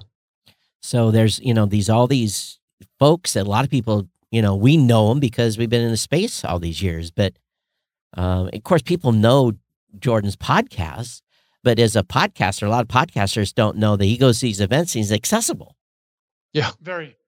You know, that's the thing. He's accessible. He walked up and said, "Hey, my name is, you know, I'm I'm well, Tony." he's and from I, this this community. Right, He's right. Like like all of all of us here on this on this show. It's you know he comes from that. So yeah. wow, there's, you know, it, it's just it's amazing. We are 18 years plus here, fellas, and and these names, these iconic names in the podcasting space. And there's there's they grow by the day. There's more, but it's all these interesting different circles. You know, there's this New York crowd, and there's a L.A. crowd, and then there's and it's just kind of like these hubs of people, and they Right. don't get a lot of this. You know, there's not a no, of, there's not a lot of a lot of yeah, intermixing. I've seen a lot of kind of um, growing fragmentation of these communities, these sub communities in the podcasting space. I've always tried to bring them together as much as I can, but there's only so much you know somebody can do to bring people together. It's like letting the the the the New York kind of community know about like Podfest and things like that. I mean, to try and get this cross mingling going on, get get more of these podcasters that are you know doing doing fantastic stuff to you know to come down to Orlando and to participate and get involved like Rob and and Jordan and all, all these folks because Yep. that I mean helping independent podcasters is what Todd and I are all about and I know Chris you're all about that too so it's it's just making more connections in the medium Hey, there is a topic I want to talk about a little bit today. It's not necessarily related to Podfest, but we are December 28th. And I know, Rob, you did a show on predictions, I- kind of kind of. Um, and, and I I lost a bet this year. Um, I thought at this time, I thought at this time last year, I said a year from now, Facebook will have two or three percent of the uh, listenership. Well, I lost that dollar bet, so I have to give up a dollar tomorrow at our uh, show with uh, Mike. But uh, what you have any? Let's start. Let's stop. Start with Chris. Chris, where where do you think things are going the next year? I think ad rates are going to plateau for the year.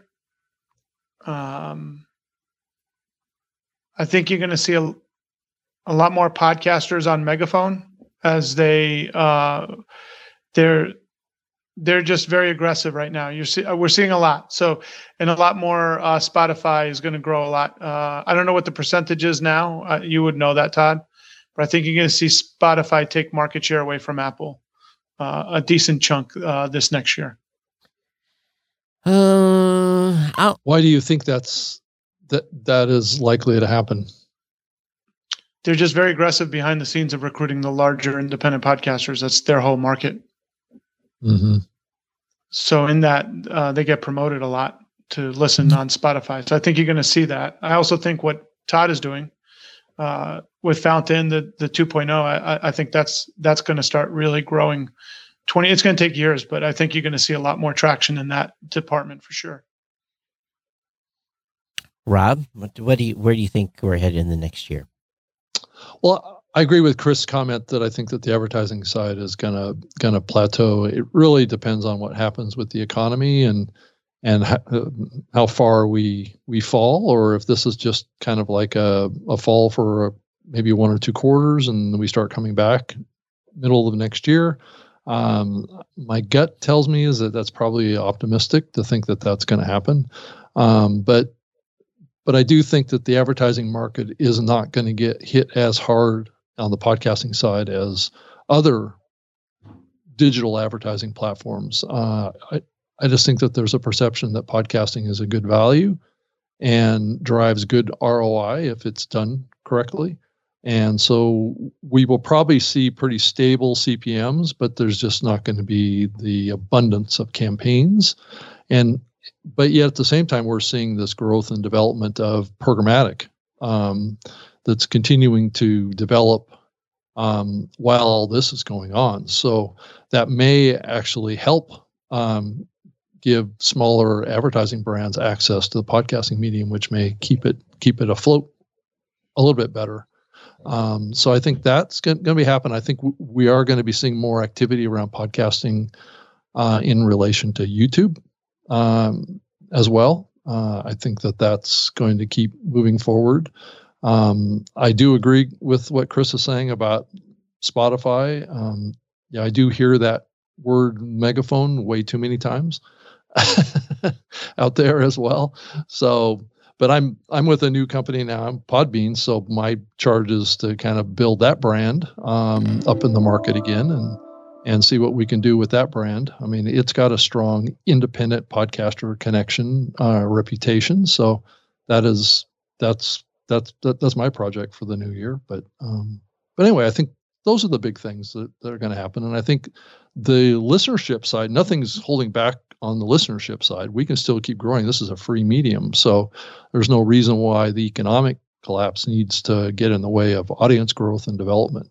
Um, so I think that's what we need to keep pushing forward on as as well. And the podcast 2.0 project, I think, is is going to bring that innovation. You know, like well, what's happening on this show is a good example of it. And so, so I think that's going to need to continue to get pushed forward. And the the podcast uh, standards project uh, is charging forward. You know, Todd, you're inputting on that on a regular basis, and it seems like it's moving in a positive direction. So I'd say th- those are the biggest things.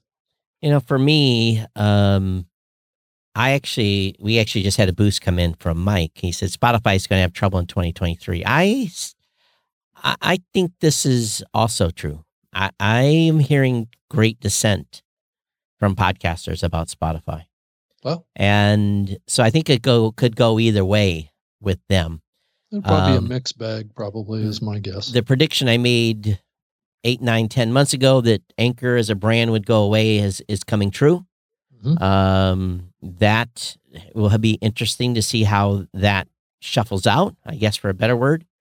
Yep. Um, from an advertising standpoint, I can only go back to 2008 and look what happened in 2008 when we had a big recession and the advertising dollars, um, advertising dollars stayed steady. They did not grow. Uh, CPMs held in 2008, but we had a relatively flat year in 08 and leading into 09. Um, matter of fact, Of 09 overall more growth. overall growth on revenue Right. was was not great. Now, what I have been watching very very closely is the number of new incoming shows into uh, podcasting, and we have definitely seen a slowdown. But what's interesting is is this month is different. I'm seeing a uh, an inclin an inclination of number of new shows, and I don't know if it's just because people are at home, they're thinking about doing a podcast, they got some time off, maybe they have time to sign up and and get their show launched. I don't know. We'll see if that trend It's a continues. resolutions thing, right? Could be. Um, but we've never seen I've never seen an increase month in December where we're on an incline on new. But I, what I think, and I'm kind of looking through the list of shows that are signing up, I'm seeing a lot of businesses once again considering podcasting as a potential because I think people are worried about ways they're going to reach people. And those shows we didn't get during COVID, we're probably going to get now are those companies. But at the same time, I think podcasting has a potential to be a uh, an insurance policy for those that are serious about it, and basically having the ability to start something when when there's doubt about your Mhm. job and doubt about you know Try to side hustle. the side hustle. yep. So podcasting is uh, from an independent standpoint, I think is going to is going to be a good growth for 2023. But you know, I can only look at Blubrry's numbers when it comes to Spotify, and again, Spotify numbers have not. Matter of fact, they've declined. Uh, Spotify consumption rate across all the shows we measured is is down like a point and a half. So you know, you know, they were only running eight and a half, nine before, but when they're down at seven, um, something is happening there now. Maybe again, people say, "Oh, it's big, big numbers." I get well. I think it depends on the show type. Um, when you and you might see some people churn out of there once they drop the anchor brand too. So, well, you know, Anchor still has a huge Anchor problem in that it's this big cesspool of dead shows. And Mm-hmm. you don't get me wrong, there's shows over there that are being successful, but there's just this huge, you know, I it's to me, we look at the failure rate on those shows and it's in the high 90s, you know, from a this if they start and then they don't make it to really even episode three. So um, but again, that's what you would expect with a free platform. People are going to try it, and if it doesn't Mhm. work out, then they're going to move on. So I, I, you know, there's no barrier to entry there. Um, I, I think Yeah. 2000. Here's what I really think is going to happen. I think that, um, and if I was working in a company that sole revenue was advertising, I, I would have my resume fresh. I would have that thing polished, and I would be I would be out shopping myself to make sure because I, I think I think that market is going to get decimated. It's gonna be tough. I think it's going to I think there's going to be huge cuts if the economy goes way everyone say it's going to go. I, I think that market is just going to get uh, annihilated. They'll still they're going to do they're going to do the same with less. Things are going to be really squeezed tight. And uh, what does that mean? Ten percent, twenty percent reduction in staff. Um, maybe, maybe I, I hope I'm wrong, but if you're so business, I mean, this is this was what we were. Blubrry was in this position of relying 100 percent on its ad revenue to pay the bills, and I started seeing the ad revenue do this, and I tracked that out, and I said we got 18 months to figure something else out. And we started down here adding the service piece, and those two numbers they literally crossed in the night. And if I had not done the the pivot, I we would not exist. So Right. you can't have a single revenue stream today, um, especially the advertising piece. Now, may, maybe you know, Rob, I do agree there there is some the podcasting is this much further along, so the advertising piece may not suffer as much. And again, but I we've also seen the programmatic piece. Um, I'm pretty happy with our Yeah. first two three months of rolling out programmatic on the Blubrry side. Um, we wrote some nice checks to some podcasters here a couple weeks ago, and that would have never gotten checks ever before. Now some of them are, you know, they got to get to the point where they're going to get a check because we have a minimum. You got to make fifty bucks before you get a check. Some did not make that in the first round, but they'll Yeah, I probably think, yeah, I agree with you, Todd. I think the programmatic stuff may may give a kind of like a little boost to uh, advertising market that's a little bit It- soft. who is going to give a boost to are those that have gotten nothing in the past. Right. Exactly. Right. And it's going to spread it across hopefully larger numbers of shows. Right. right. And which is the bigger goal of this. And then there's one other aspect of this that's, that's a little bit funny. You know, between you and me, Todd, as we go back on this show, how we've been talking about the growth of overall advertising uh, revenue in the podcasting space over, over the last probably the last four years or so. And I think we've been saying next year we're going to get over a billion dollars in ad, ad ad revenue. And I think what was it about six months ago they did a forecast as they were going to be like four billion dollars by 2024. And I'm like Right. going, I think we'll be lucky to hit two by 2024 at this yeah. point. Well, some people say So- we're already at three, but I'd like to know where all that money's at. yeah, I'm I'm not so sure. Yeah. Have you guys seen any innovations coming out of Apple uh, next year? Are they going to allow advertising in the store? Have you seen anything like that? Um. Well, all I can say is what I know and what I'm allowed to say, and is that right, exactly. So Apple is definitely paying attention to what's going on in the space.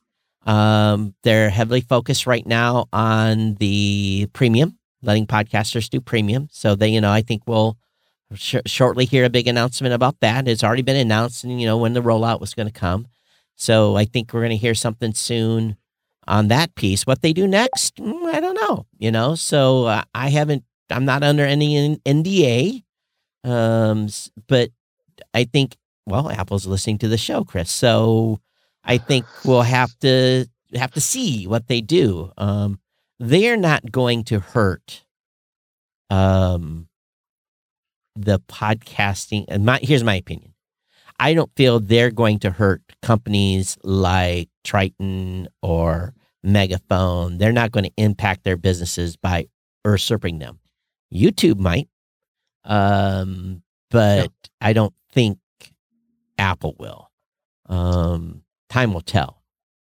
I think if you, I was just going to make a comment about the change that Spotify is making by by dropping the Anchor brand by going to this um, this Spotify Studio model, Mhm. uh, where if you think about it, that's the same model that YouTube is under, right? Because there's the YouTube Studio app, right, that you can get on your mobile phone. So Spotify is maybe you could take this th- this analogy that they're becoming more oriented to very similar kind of a um, relationship with creators as YouTube has with creators, and and I think that there is definitely um, a pathway that YouTube is getting more connected to podcasting too. So we might see those two titans kind of competing with each other in some ways in the podcasting space in the new year. So I I'm you know who's going to be the the YouTube of podcasting? Is it going to be Spotify or But- YouTube? but there's but there's also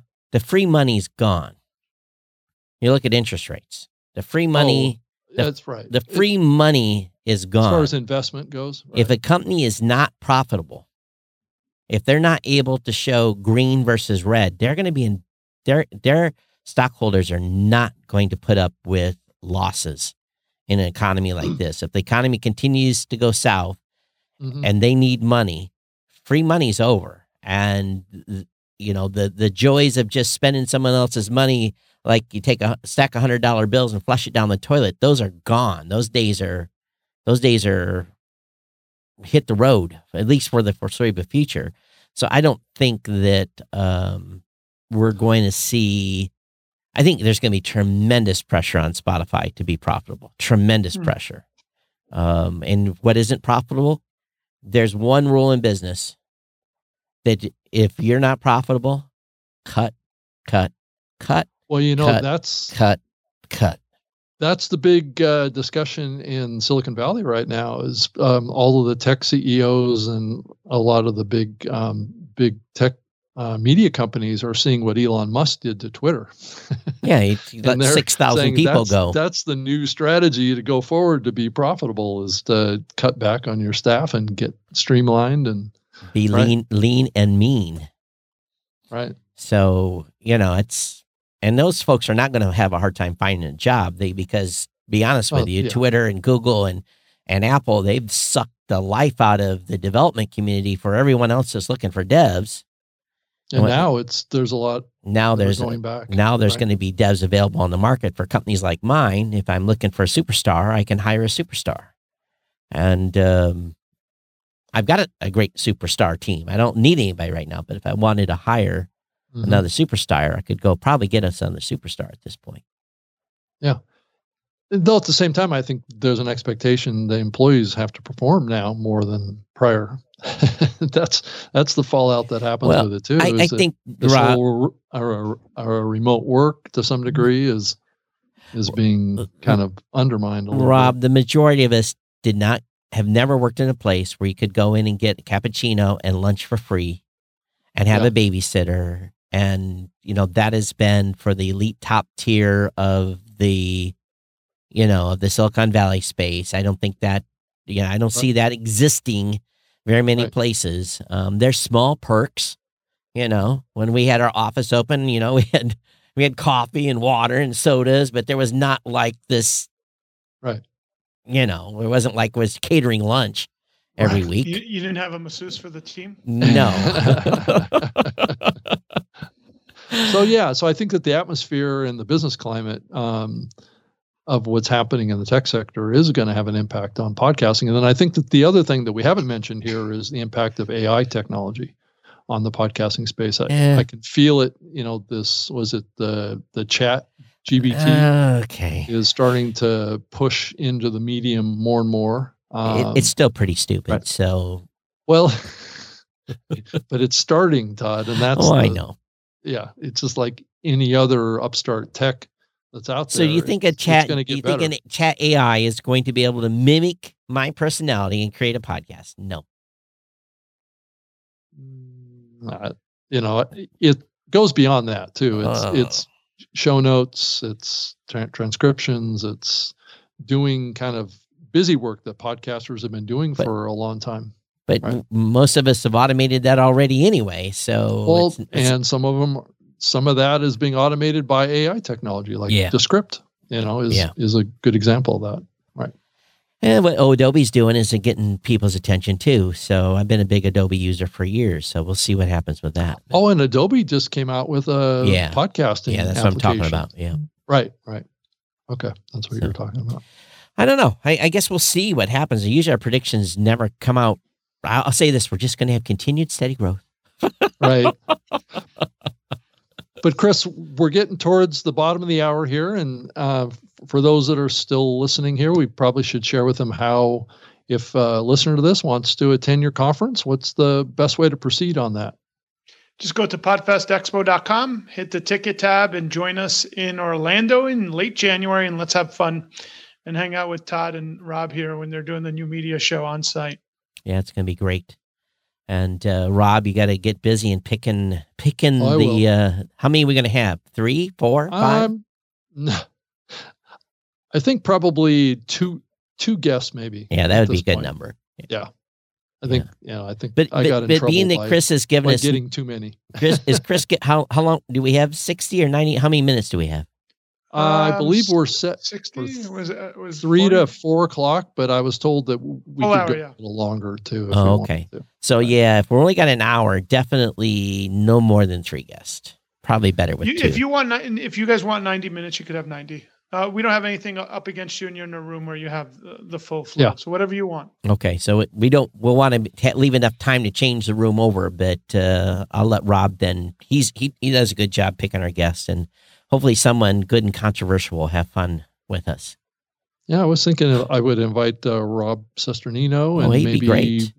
Jordan Harbinger to both those guys to join us. Well, look look through the available. But yeah, I'll I'll look through because I'm I'm sure there's some ladies in the attendance that would that like to true. be with us as well. So that is very true. Yeah. Yeah. But uh, all right. Well, uh, again, everyone, go to podfestexpo.com, get your ticket, join us in Orlando. If nothing else, if you're up here where it's cold, get away from the weather for a few days, be able to have a few, you even do a little bit of pool afternoon, right? On Sunday or so. Was that uh, the plan Absolutely. there? Absolutely. Absolutely. Yeah, that's the whole plan. Enjoy Sunday with by yourself or with your family or whoever you, you know, hanging out with. Should be a nice time. Yeah, I'm looking forward yeah. to escaping uh, the uh, because it's it's gray here in uh, Michigan this time of year, and that gray kind of like presses against you. So if nothing else, you know, you get a tax deductible vacation where you get educated at the same time. So for those of us that live up here where it's cold, this is a no brainer. You know, I'm going to Vegas next week when it's cold for CES. That's going to be no fun. There's going to be no drinking on Fremont Street because I'll be sitting out there shivering, holding a beer. You know, hopefully it'll be nice and warm for all of us uh, late January. I'm done with the cold. Yeah, that, this was a little bit of a weird thing that you know comes down through. We didn't get much snow, but boy, it was cold. That is for sure. Well, Chris, thanks so much, and uh, we'll see you in Orlando in uh, just about uh, 30 days from now, or a little less. Yeah, Todd and Rob, thank you for all that you guys do yep. for the industry uh, with the new media show. And thank you both for you guys help so many with the res- respective brands. So uh, I appreciate you guys. Yeah, thank you so much. Thanks.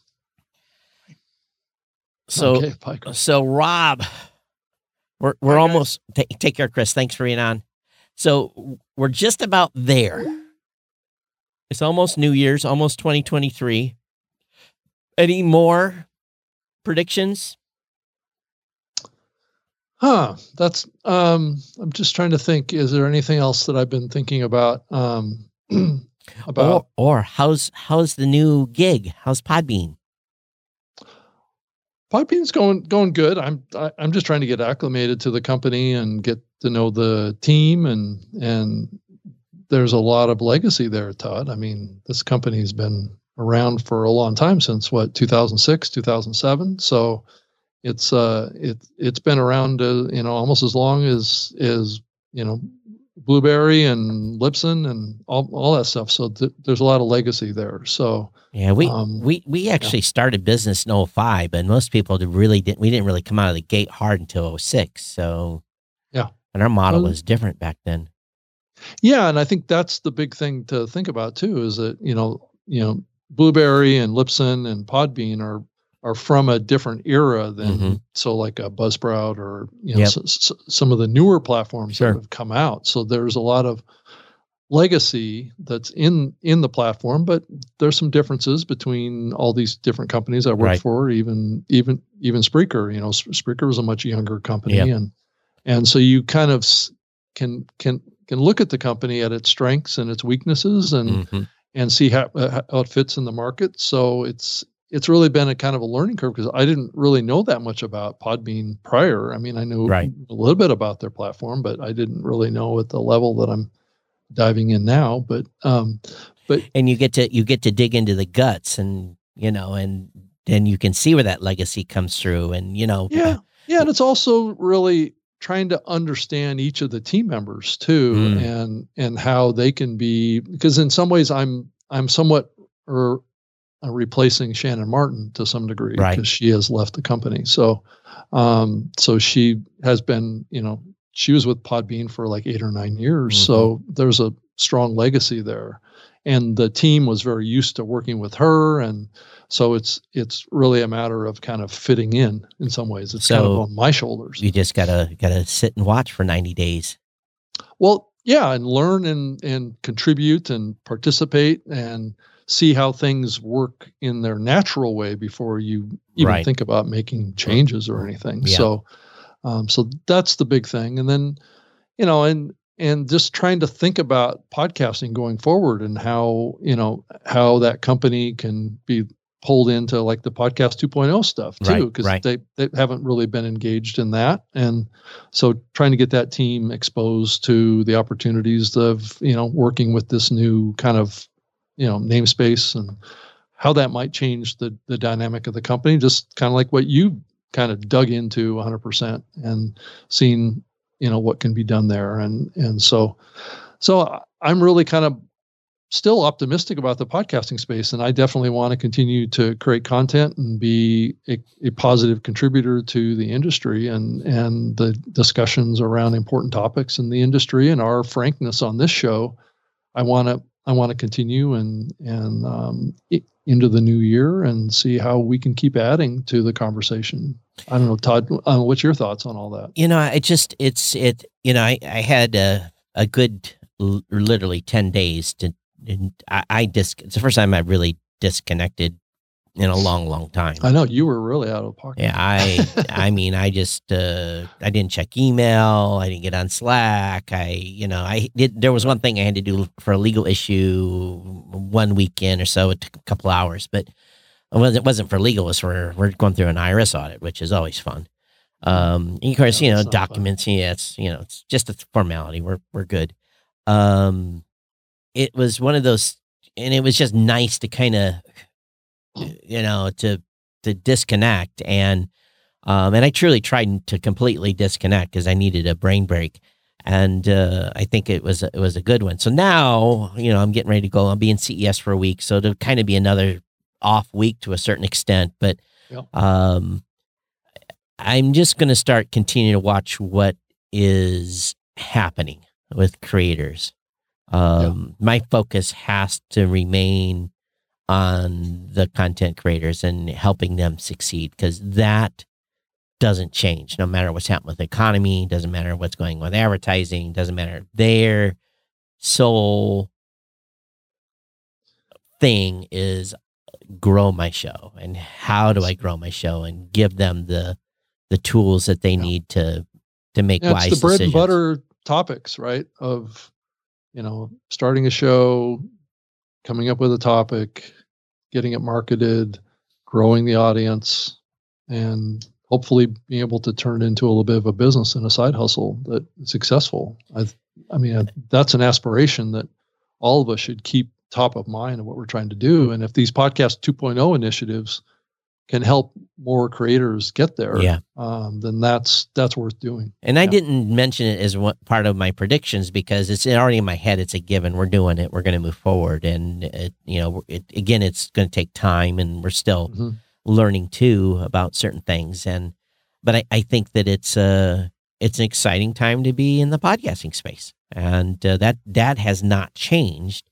Um, but I'd like to see in my dashboard here that I'm look at from from uh, Saturn, uh, the Saturn dashboard, which shows me this this activity.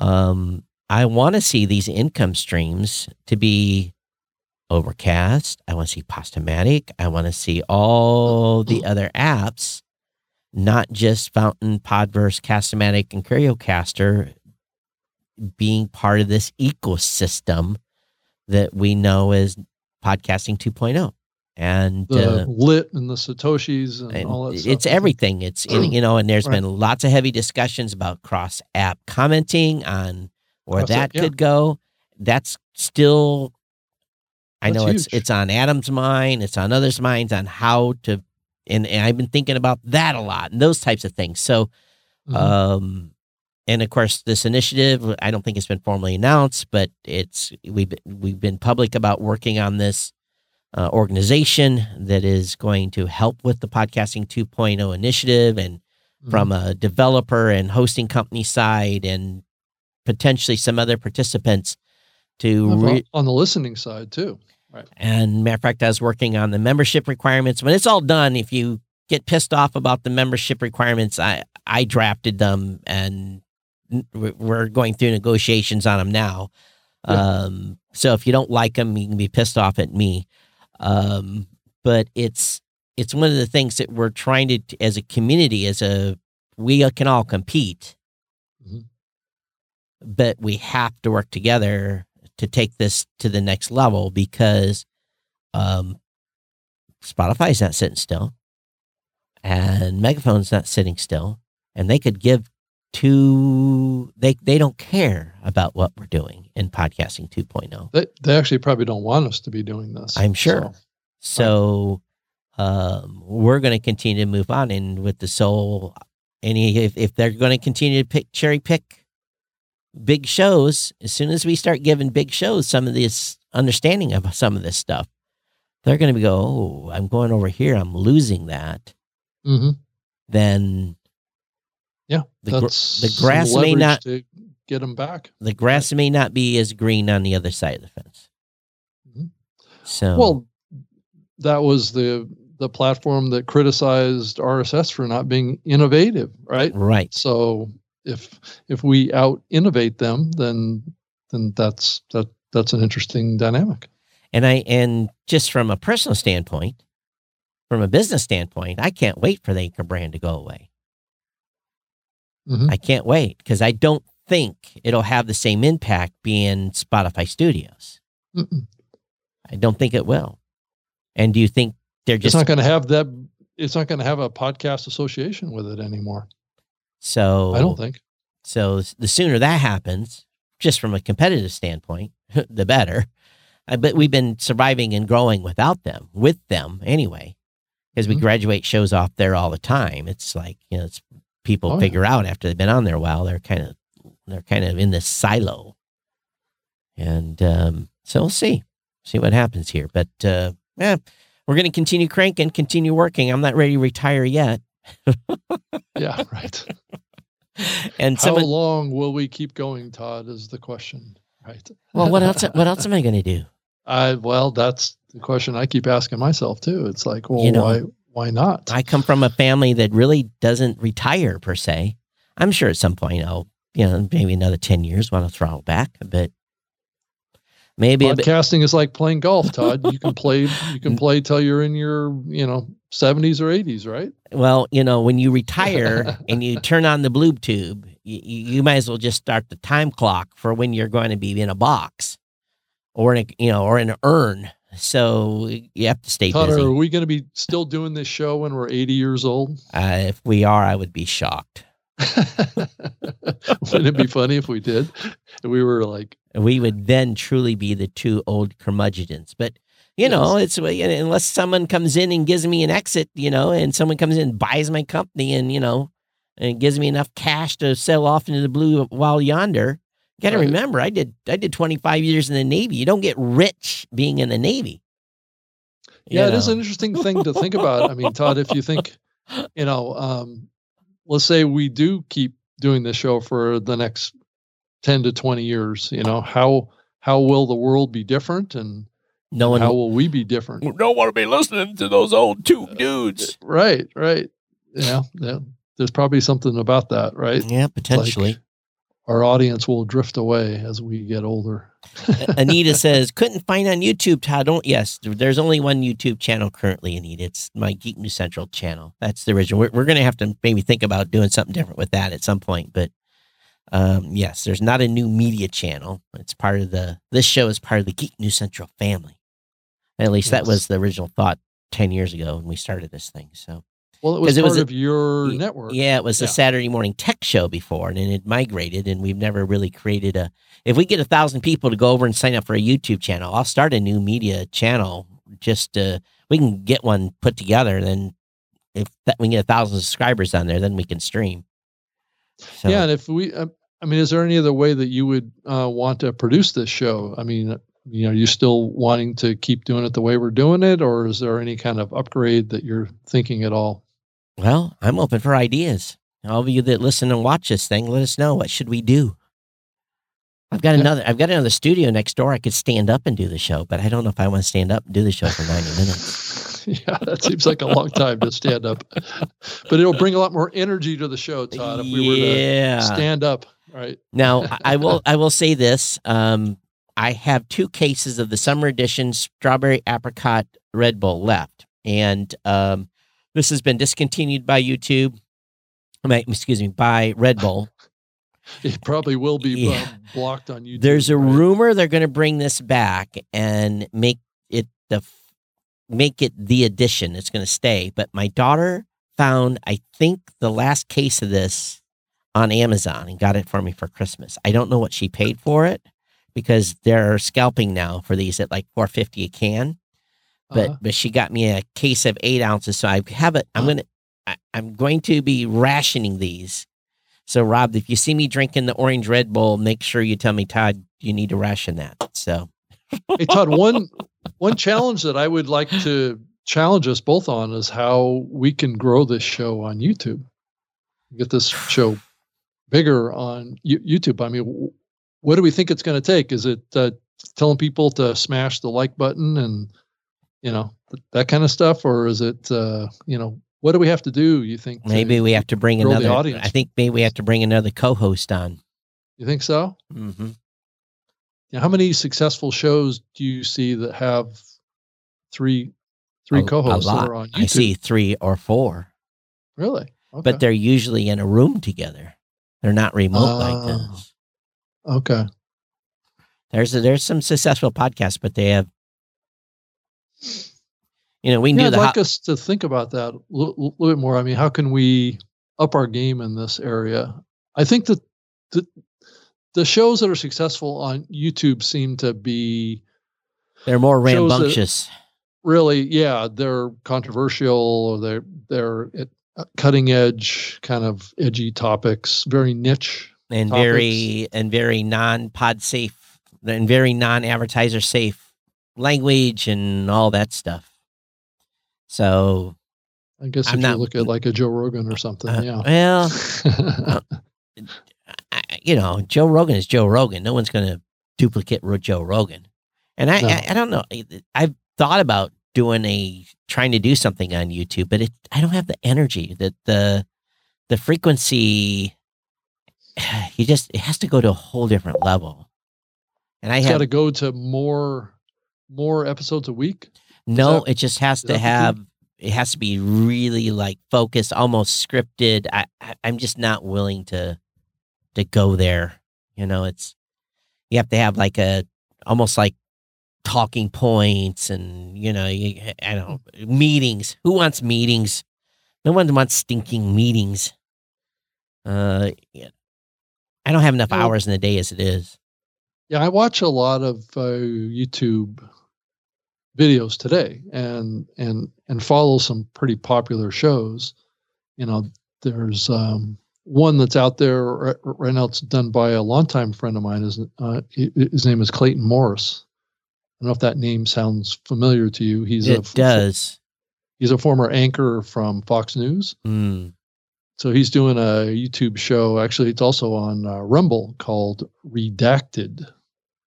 Hmm. I don't know if you've seen that show or not. I haven't. He he and uh, his wife, Natalie Morse, who actually uh, used to work for CNET uh, and CBS for for many years, but they do a show that's kind of about um, talking about uh, news that the mainstream media doesn't want to talk about. Well, you need to listen to the new media. You need to listen to uh, No Agenda. I know. It's. I think in a lot of ways it's it's very similar content, except for Clayton is really. I mean, Clayton and Natalie are based in um, Portugal, mm. but they used to live in New York. So I've I've known Clayton for for years and years. I'm looking at his picture now, and I don't remember him. Yeah, yeah, but he's got a very successful uh, YouTube channel right right now, and he does kind of daily shows right now, and they're like two hours long. He must have a—he's got a team then if he's doing two hours. He's got he's got two other two or three DeSantis other people working he, for him. Uh huh. I'm yeah. looking at their set right now. But he'll get like you know half a million people watching his live stream. when he does when someone's doing 399 400 500,000 views uh, on an episode they're making some money yeah they, they are they're pulling in some bank yeah and yeah he's uh, got a lot of kind of kind of visuals and a lot of things on the screen too but but he's also doing a um a audio podcast too yeah i talked to clayton does, just, just this past week does, and he's got his audio up there as well. So does he take the YouTube audio and put that? He's just take the audio from the YouTube and put it as a podcast. Mm. Yeah, I think he does some editing to it, but yeah, but it's it's the same content. So, but I would say that you know he's it's a very visual show. Right, so, right, right. So it's so you it's have probably- to have you have to have you have to have someone that's getting all the clips, getting all the websites, and kind of like I do for my tech show. yeah You know, and be honest with you, it's my budget for my for Geek News Central for my producer um, isn't too bad uh, on a Mhm. monthly basis. Does all my show prep, and you know, I show some of the website pages and some of that. We could do some of that, but I I don't know if we've got. You know, we'd just be copying what Podnews has reported. We'd be putting up the same web page stuff, and I don't know Yeah. how effective that is. You know, if if I'm flashing them on the screen, that's okay. I can do that. We don't even Sure. have to talk to them because the audience that's listening can give two craps about what we're showing. So right right i mean we're we're primarily an audio Yeah, show yeah. we're we're a show like redacted is is primarily a video show yeah, this this audience about ninety percent audio.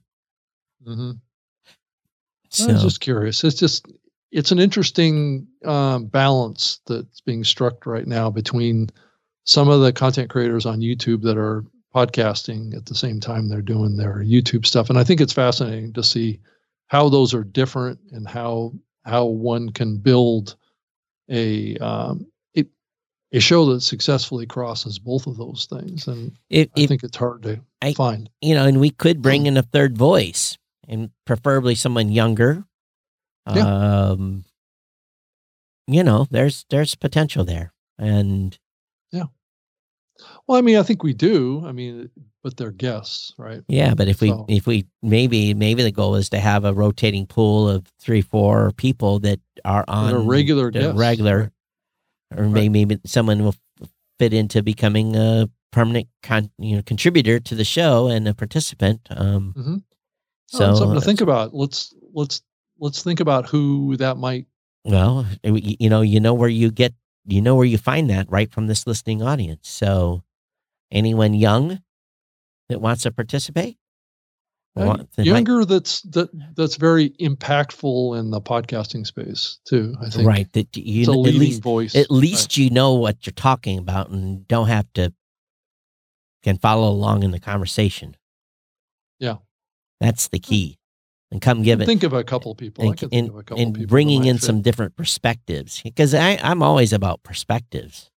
This was like my team, and you know I like to listen to their perspectives. Sometimes I don't agree with their perspectives, but I want to listen to their perspectives, Mhm. and they sway me sometimes. They don't always sway me, but Yeah, I'd love to hear any any feedback that anybody listening to this um, on on who you might think might be a good third co-host here. Yeah.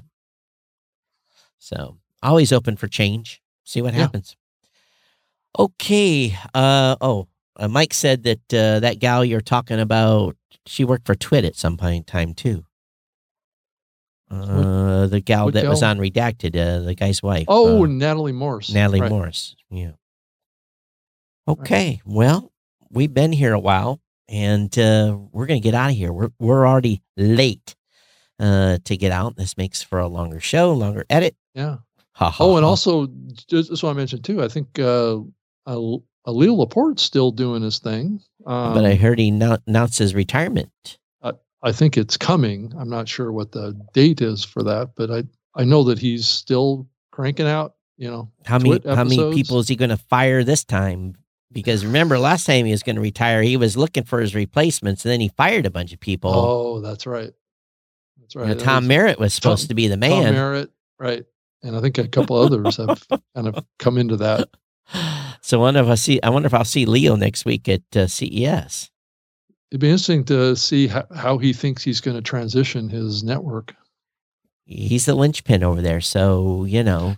It's been his strength and his weakness at the same time, Yeah. right? For many years. Yeah. So Yeah. for by the way, for those of you still hanging, uh, we will be live at CES starting on Thursday of next week. So there will be no new media show next week because I'm going to be in Vegas, and uh, so we're going to be starting going live uh, January sixth at probably about nine to ten a.m. Pacific. We'll have the live stream here. Will be lit as well. Um, so we'll be watching the lit off comments coming in. Uh, should be interesting uh, this year. I'm just showing up and being talent. Thank God. Uh, Scott Ertz is taking care of uh, from the PLuGHiTz podcast. He's the one taking care of all the other stuff. Kirk, my co, one of my podcasters at GNC Weekly, is going to be there. Don Baine, the Gadget Professor, is going to be there. And uh, once again, we'll do about 40 or 50 hours live. And then I arrive back here on uh, January. Uh, let me look at the date here. I think I was given the wrong dates. We go live on January 5th, not 6th. And then uh, I'll be back here January 9th. But I do have federal jury duty, Rob. So we'll see if I get called for jury duty that week. I one way or the other, we'll do the show if I can, but I might be sitting in a jury box uh, debating someone's fate. Wow. Okay.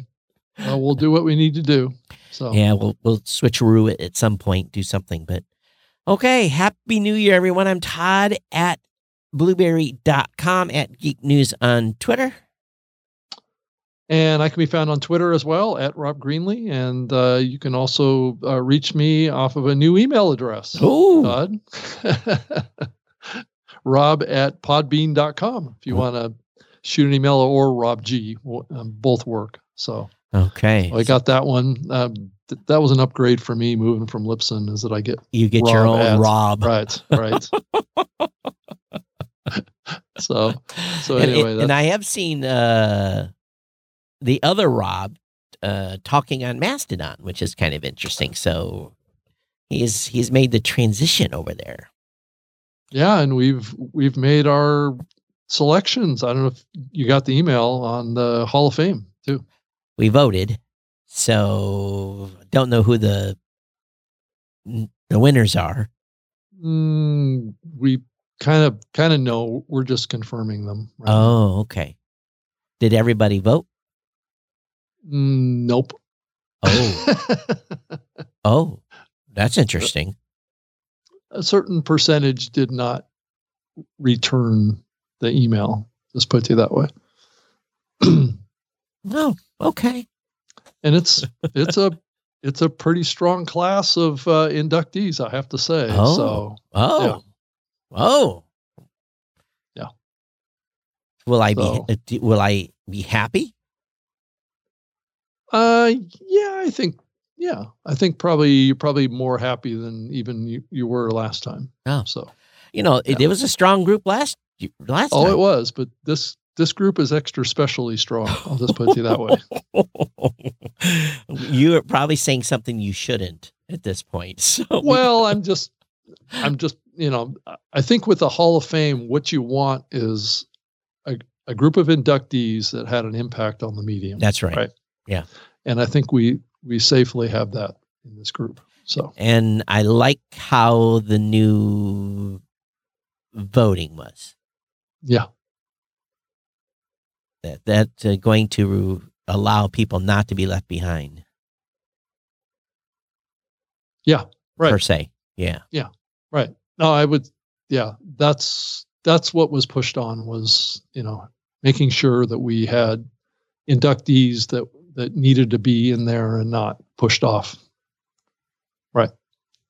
So shouldn't That's about as far real- as I'll go on that. Yeah, it's not really a secret, but I, I think it was the decision that was made was a really, really good one. And if I can say that without hmm quandary, yeah, Yeah, I mean, I mean, yeah, I mean, this inductee group, uh, if it goes full, full awareness, I'll just put it this way, could be pretty, pretty big news. So wow, right. wow, big news. I would think so. Yeah, Oh, okay. Yeah. Well, you think of the names that are in there. yeah, right? that was that was a, some strong. That's some. That was a, that was a. I was like, how do I pick? right. Oh, oh, it was a very difficult, Oh, Very process. difficult. I like the, Right. there was four that I was like boom, boom, boom, boom, and then I was like, uh. Yeah, painful, painful. and I mean, Yeah. I'm trying to like to leave your favoritisms alone. You know, what has this person done? You know, because you have to throw that out. You know, Well, you have some people that have have contributed nonstop to the podcasting medium Right. forever, and then you have some people that had a big contribution for a short period of time. Right, right. And so you, that was the hardest part about it is because those early contributors Yep. were eh, were very impactful. Oh, we wouldn't be But- here without some of them. Right. But the ones that have been very impactful for the whole life of the medium really stand out, right? Yeah. So, you know, and that's that's kind of I think that's the intent of the Hall of Fame is to recognize those people. We're going to end the show. Then I'm going to talk to Rob before he leaves. You should definitely talk to him. Um, No, I want to talk to you before Oh, be- before Oh, you kick off here. And okay. Right. All right, Because every- we can't say who No. who these people are yet Right, because right. it hasn't been nailed down yet. yeah, has, so- there has a com- there's a bit of a confirmation process. Yeah. So, okay, everyone, thanks for being here. Happy New Year to everyone. We'll see you back here in 2023. Have a happy new year. Don't drink too much. Be careful if you're out there. If you need a ride, call an Uber. Or if you're in an area like I that doesn't have an Uber, you call a friend. So uh, everyone get home safe on amateur night, which is New Year's Eve. It is amateurs night um, because by it's it's by the number of people that end up puking at the night. That is the reason it's called amateur night because everyone goes and parties like it's 2023 and they're yeah. Anyway, uh, and I leave the next day on an airplane, so I'm not going to be doing much amateur night uh, activities. So Oh, actually, the okay. second I don't I, I can recover on the first, but the second Right. we've almost it's went the third that you have to be with it. Right. Right. Almost been two hours Yeah. here, so we'll get out of here. Everyone, th- Yeah. thank you. We'll see you next All time right. here on the New Media Show. Bye bye. All right.